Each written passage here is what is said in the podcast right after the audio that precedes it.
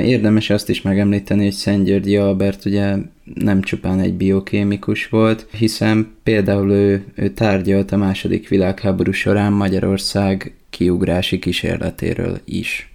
Hát ő nem, nem, egy, nem egy egyszerű biokémikus, úgy így van. Egy nagyon sokrétű, azt szokták mondani, hogy egy, egy reneszánsz ember volt, tehát a tudományos kutatás mellett hát az, hogy, hogy, hogy egy sportember volt, ugye az, az ismert, úszott, evezett, tehát a, a lakásához közeli úszóházon a Tiszán volt csónakja, és hát ami egyértelmű, és, és vannak fényképes bizonyítékok is, hogy például a déri Miksa udvarába állítottak fel röplabdapályát, tehát hogy rendszeresen röplabdáztak is. Tehát tényleg egy sokrétű ember volt, és hát megfogalmazta a, a véleményét, és ismert volt a politikai véleménye is, és hát a német ellenes mozgalmakba is kezdett beszállni, és aztán javasolta Kálai Miklós miniszterelnöknek, hogy hívták Isztambulba a Nobel-díjról előadást tartani, és akkor ő, fel tudná venni a kapcsolatot az angolokkal itt, mikor kimegy előadást tartani, tehát nem lenne olyan gyanús, hogy ő Isztambulba megy. Na most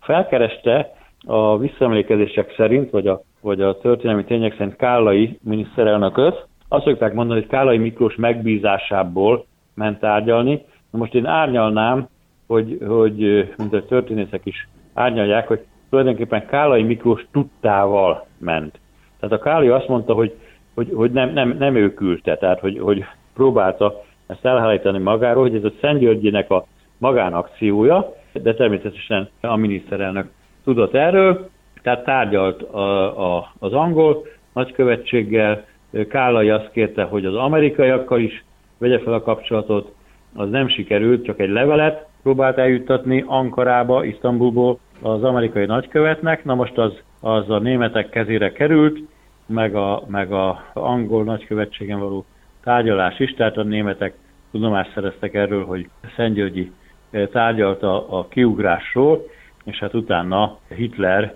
Hortitó, mikor találkoztak, akkor személyesen követel, már úgyhogy Szentgyörgyi személyére vonatkozóan követelte, hogy adják ki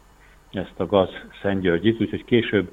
Szentgyörgyi ezt úgy értékelte, mint élete nagy sikerét, hogy, hogy nem sok ember van, akit Horti személyében követelt,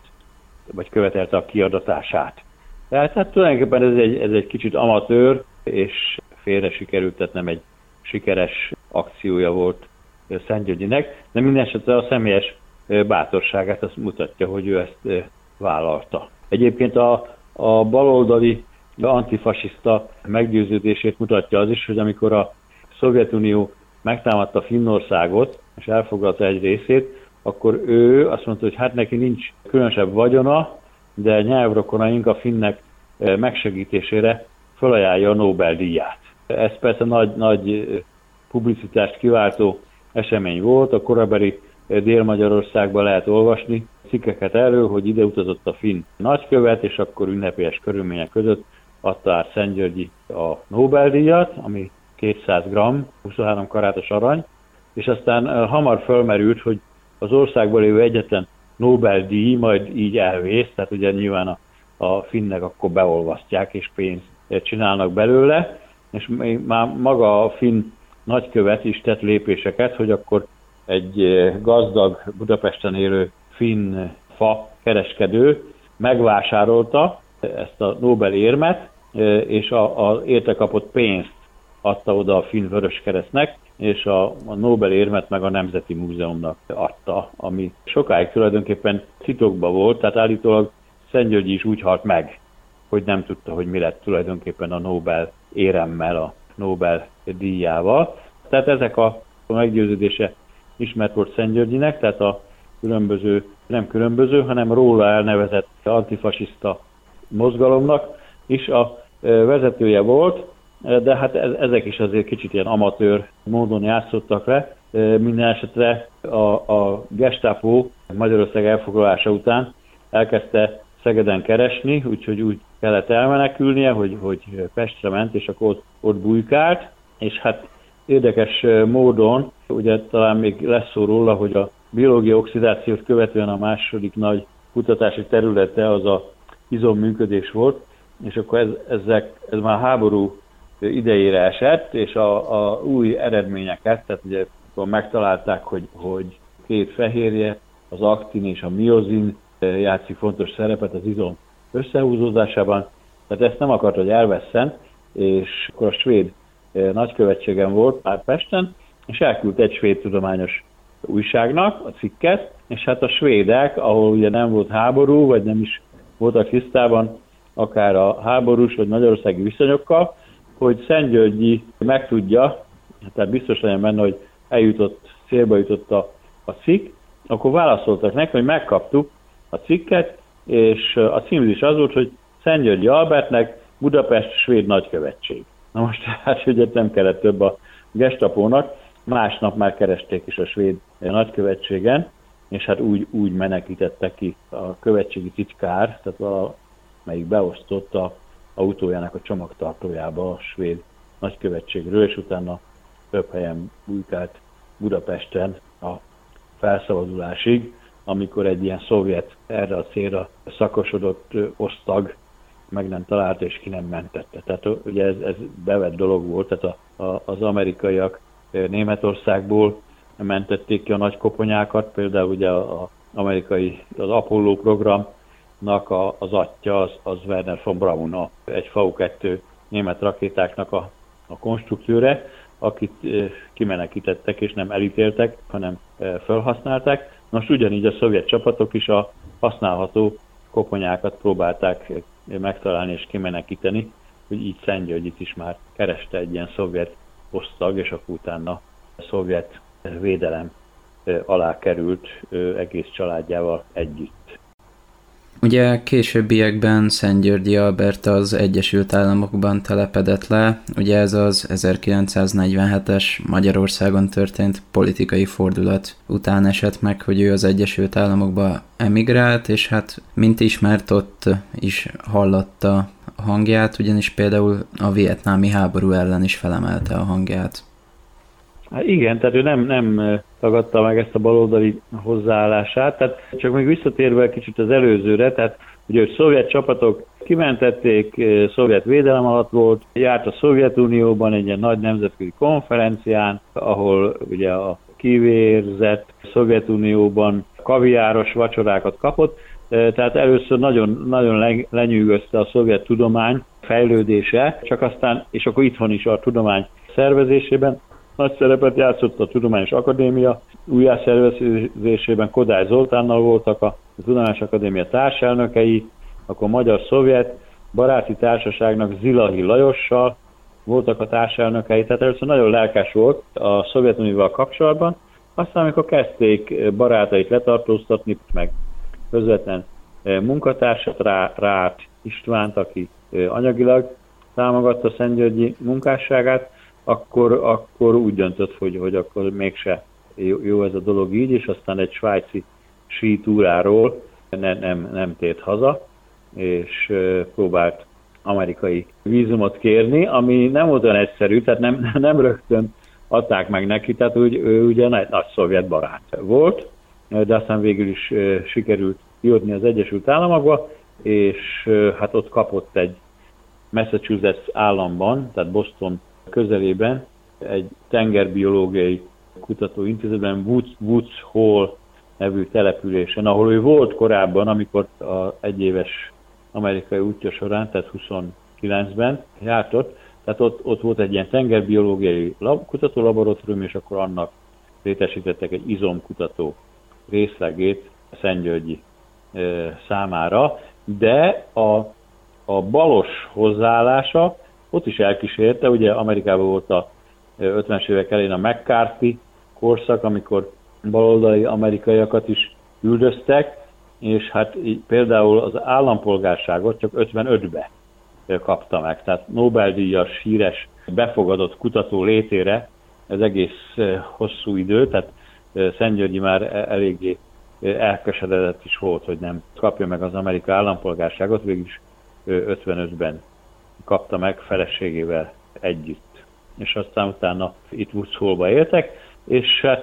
persze részt vett a vietnámi háború elleni tiltakozásban. Nagyon sok olvasói levelet írt például a New York, New York Times-nak. Én mikor töltöttem másfél évet az Egyesült Államokban, feleségem kapott ösztöndíjat, és vitte az egész családot, két fiamat, meg engem is, tehát én egy darabig ilyen háztartásbeliként voltam ott, segítettem neki irodalmazni könyvtárban, és aztán megtaláltam a New York Times-ot, aminek nagyon jó tárgymutatója volt, és, és az egész New York Times meg volt mikrofilmen. És akkor viszonylag könnyű volt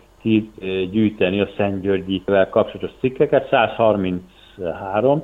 ilyen cikket találtam, ami önmagában is egy, egy nagy dolog, hogy, hogy egy magyar, akár Nobel-díjassal is ennyi cikkben foglalkozott a New York Times, és akkor itt megtaláltam ezt a sok olvasói levelet. És akkor ő ott, ott különböző tiltakozó cikkeket írt a, a, a fegyverkezés, meg utána egyáltalán a vietnámi háború ellen, és mindenben benne volt, nyilván nem, nem volt ő egy ilyen elvont kutató, például csatlakozott ahhoz a mozgalomhoz, hogy ne fizessünk adót addig, amíg, amíg az USA folytatja a vietnámi háborút. Hát ebben rögtön be, beleszállt, hogy akkor nem, nem fizetünk adót tiltakozásul, meg, meg hát hasonló érdekes dolgok. Először üdvözölték Johnson elnökké választását, akkor utána már tiltakoztak a New York Times-ba, hogy, nem ezt gondoltuk Johnson elnökről, tehát tényleg komolyan hallatta a hangját, aminek persze az lett az eredménye, hogy egy idő után elapadtak a, az állami támogatások, tehát később magán támogatásokból tudta folytatni a kutató munkáját. Az emigrációját követően ugye mindössze kétszer látogatott vissza Magyarországra, de az egyik útja az Szegedre vezetett. Hát igen, a újszegedi, tehát ő, ő például a New York Times-ban 56-ban írt, hát komoly, majdnem azt mondom, hogy durva, de akár azt is lehetne mondani, ilyen olvasói leveleket az 56-os dolgokkal kapcsolatban, például, hogy, hogy meg kell állítani, Kádár Jánost őt senki nem választotta meg, az ország vezetőjének és a hasonlókat, Na most hát emiatt nem volt népszerű, el lehet képzelni Magyarországon, tehát ne, nem is foglalkoztak az ő munkásságával, tehát elhallgatták tulajdonképpen. És amikor aztán létrejött az Újszegedi Biológiai Kutató Intézet, aminek az első vezetője Straub F. Bruno lett, aki az egyik legsikeresebb tanítványa volt. Ugye Banga Ilonát szokás említeni, aki, aki tulajdonképpen a Szentgyörgyi mellett az ilyen tudományos segítő volt. Szentgyörgyi mellett mindig kellettek, hogy legyenek nők a tudományos munkában is. Szegeden ez volt Banga Ilona, akik összeszedetten követték a kutatásokat, meg hogy mit kellene csinálni. Amerikában is volt egy ilyen nő mellette, és a másik pedig Straub Bruno volt, a, aki az izomkutatásban. Arról is kialakult némi vita, hogy, hogy Szentgyörgyi nagyon Straub Bruno támogatta, és, és Banga Ilonát kevésbé itt az izom működésben, de hát már ez, ez elmúlt. Na minden esetre Straub Bruno lett a Újszegedi Biológiai Kutatóközpont vezetője, és az ő meghívására, és hát nyilván ő el tudta intézni itt Magyarországon is, hogy akkor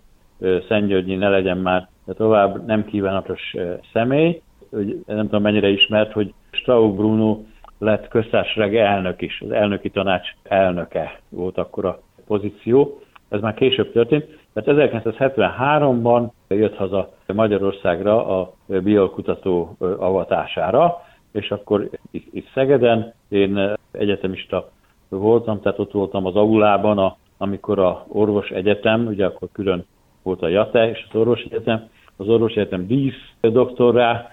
fogadta, és akkor taláros testület vonult végig a Kárász utcán a Széchenyi térre, a Városházára, szóval nagy ünnepségeket rendeztek Szentgyőri tiszteletére, és hát ami mai napig megvan, azt hiszem, hogy azt hiszem két interjú is készült a magyar televízióban vele, ami nagyon nagy sikert aratott. Tehát Szentgyörgyi nagyon szépen beszélt a magyarságáról, tehát ugye én egy nagy államnak, az Egyesült Államoknak vagyok jelenleg az állampolgára, de hát mindig is magyar maradok, vagy tehát has, hasonlókat mondott, és nyilván akcentus nélkül szépen beszélt magyarul. Tehát e, ez egy nagy sikerű látogatás volt itt Szegeden, és 73-ban, és a másik látogatás az 78-ban a korona hazahozatalakor volt, tehát ugye a Carter elnöksége idején a külügyminiszter, a Cyrus Vance vezette a delegáció, hozta haza a koronát. Egyedüli kikötésük az amerikaiaknak az volt, hogy, hogy Kádár ne legyen jelen. Tehát ne a, ne a párt vezetője vegye át a koronát, hanem, hanem valamilyen más méltóság, és akkor apró Antal, hát nagy, nagy különbség nem volt, apró Antal vett át hivatalosan a koronát, és hát nyilván itt akkor az amerikaiak figyeltek arra, hogy, hogy híres amerikás magyarok is jöjjenek a delegációval, és így jött Szentgyörgyi Albert is, de akkor már nem volt nagyon jó egészségi állapotban, úgyhogy azt hiszem talán az eltén tartott egy előadást, de annak se volt különösebb publicitása, és azt Szeged, Szegeden nem is jött akkor 1978-ban. Tehát ez a két látogatása volt. Ön már korábban szóba hozta, ugye Szent Györgyi Albert közel állt ahhoz, hogy akár egy második Nobel-díjat is megkapjon, ugye az ön által is említett izomműködés kutatása során elért eredményei miatt. Hát igen, vannak kétszeres Nobel-díjasok, ne, nem sokan, akik kétszer is kapnak Nobel-díjat, ugyanazon a szakterületen, tehát van egy, aki fizikából kapott, van egy, aki kémiából, Zanger, aki a fehérje, az inzulin szekvenciája, tehát a aminosav sorrend azonosítása, és utána a DNS-ben a, a bázis sorrendért kapott Nobel-díjat. A Szentgyörgyéről is ezt szokták mondani, hogy ha nem, de így, hogy ha nem lett volna már Nobel-díjas, tehát a biológia oxidációra, akkor az izom működés kutatásáért biztos kapott volna. Tehát ez tény, tényleg nagy eredmények voltak, de utólag visszatekintve, az előbb említett, hogy Banga Irona, Stau Bruno között nem tudott igazán dönteni Szentgyörgyi, tehát hogy, hogy nem, hogy mondjam, menedzselte ezt jól Szentgyörgyi, tehát lehetett volna úgy, hogy, hogy nem is ő kap Nobel-díjat, hanem ha egyértelműen deklarálja, hogy a munkatársai milyen felfedezést tettek, vagy ők fedezték. Na mindegy, utólag már persze könnyű okosnak lenni. Mindenesetre ez az izomkutatás ez nagyon fontos, mikor kikerült Amerikába, akkor például megkapta a Lasker díjat, a, a szív-izom működés kutatásáért, tehát a szív-izom kutatóknak adják, tehát ez egy nagyon nagy díj, tehát, tehát ez is lehetett volna a Nobel-díj előszobája, tehát nagyon sokan, akik ezt az amerikai díjat megkapták, akkor utána kaptak Nobel-díjat, de hát e, ezek, ez mind spekuláció, ugye? Most Karikó Katalinnal kapcsolatban van sok ilyen, hogy hogy amikor kapja ezeket a díjakat sorba, hogy, hogy többen, akik ezt a díjat megkapták, azok utána a Nobel-díjat kaptak, de, de nem mindenki. Tehát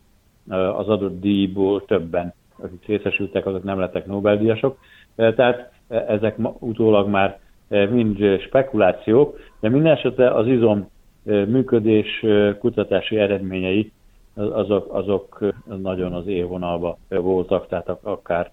kaphatott volna az izomműködésért Nobel-díjat is. Aztán utána ő áttért a, a rák kutatásra. Az előbb említett New York Times beli cikkek, például a New York Times tudományos rovata rengetegszer készített interjút Szentgyörgyivel, és Szentgyörgyi nagyon jól el tudta ezt adni, hogy most akkor hol tartanak a rákkutatásban, és akkor milyen új eredmények várhatók. Tehát ő egy jó alany volt, ilyen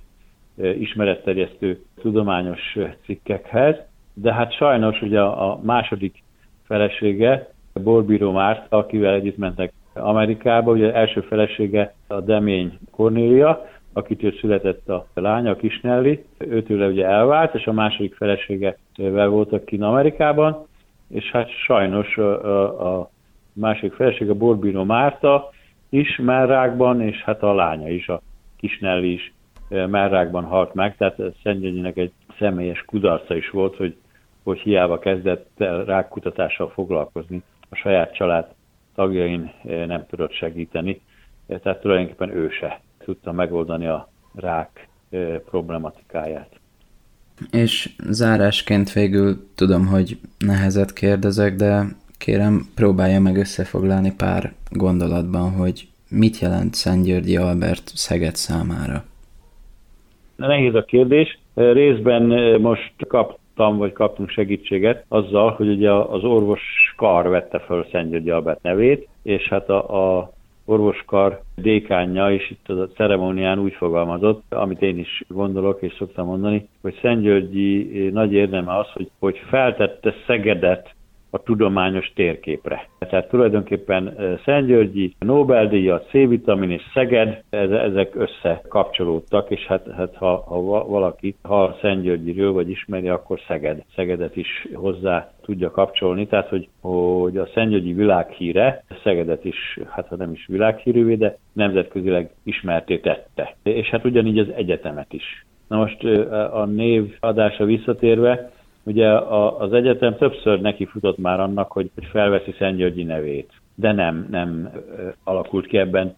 konszenzus. E, ez komolyan szóba került, amikor ugye a nagy integráció volt 2000-ben, tehát a, a Szegedi Felsőoktatási Intézmények egyesültek, és akkor nem tudom, 12 karú lett a, az egyetem, hogy akkor vegye fel Györgyi nevét, de hát ugye volt Juhász Gyula tanárképzőkar, meg, meg a Jater, tehát hogy voltak már nevek, és hát az a döntés született, hogy inkább legyen újra Szegedi Tudományegyetem, mint ahogy már egyszer volt. Hát ugye rengeteg versenyt rendeznek ma már Szentgyörgyi nevével, teniszversenyt, hogy a teniszezett, Szegedi sakkörnek volt az elnöke, tehát ő, ő annyira benne volt Szeged közéletében is, ugye rendszeres színház látogató volt, tehát a színházi élet ismerői is, is ismerték, tehát komoly szerepet játszott, és hát a munkássága az, az ma is nagyon fontos több területen is Szeged számára. Ugye rengeteg idézet van, amit lehet Szentgyörgyitől idézni különböző témákban, hát hogy csak a egyik legismertebbet mondjam, tehát ugye az Atlanti óceán partján, ugye Woods Hole-ban laktak, és akkor ott horgászott is a óceánban, ki is van állítva állítólag ott a kutatóintézetben az a nagy horog, amivel horgászott, mert azt mondta Szent Györgyi, hogy én mindig nagy horoggal horgáztam, mert sokkal jobb dolog nagy halat nem fogni, mint kis halat. Tehát, hogy, hogy a, a célkitűzéseink legyenek nagy szabásúak például ez egyik híres idézet, ami most eszembe jutott tőle. Úgy gondolom, hogy Szentgyörgyi komoly nyomot hagyott az egész egyetemen, az egész városon, és hát ma is, ma is példaképnek tekinthető Szentgyörgyi Albert az egyetem és Szeged számára. Nos, azt hiszem visszacsatolva kicsit az ön által idézett Szentgyörgyi mondathoz, ez az interjú is, így a, az órára rápillantva igen nagy szabásúra sikeredett, úgyhogy nagyon szépen köszönöm ennek a beszélgetést és a történeteket Szent Györgyi Albertről, úgyhogy nagyon szépen köszönöm az interjút. Nagyon szívesen.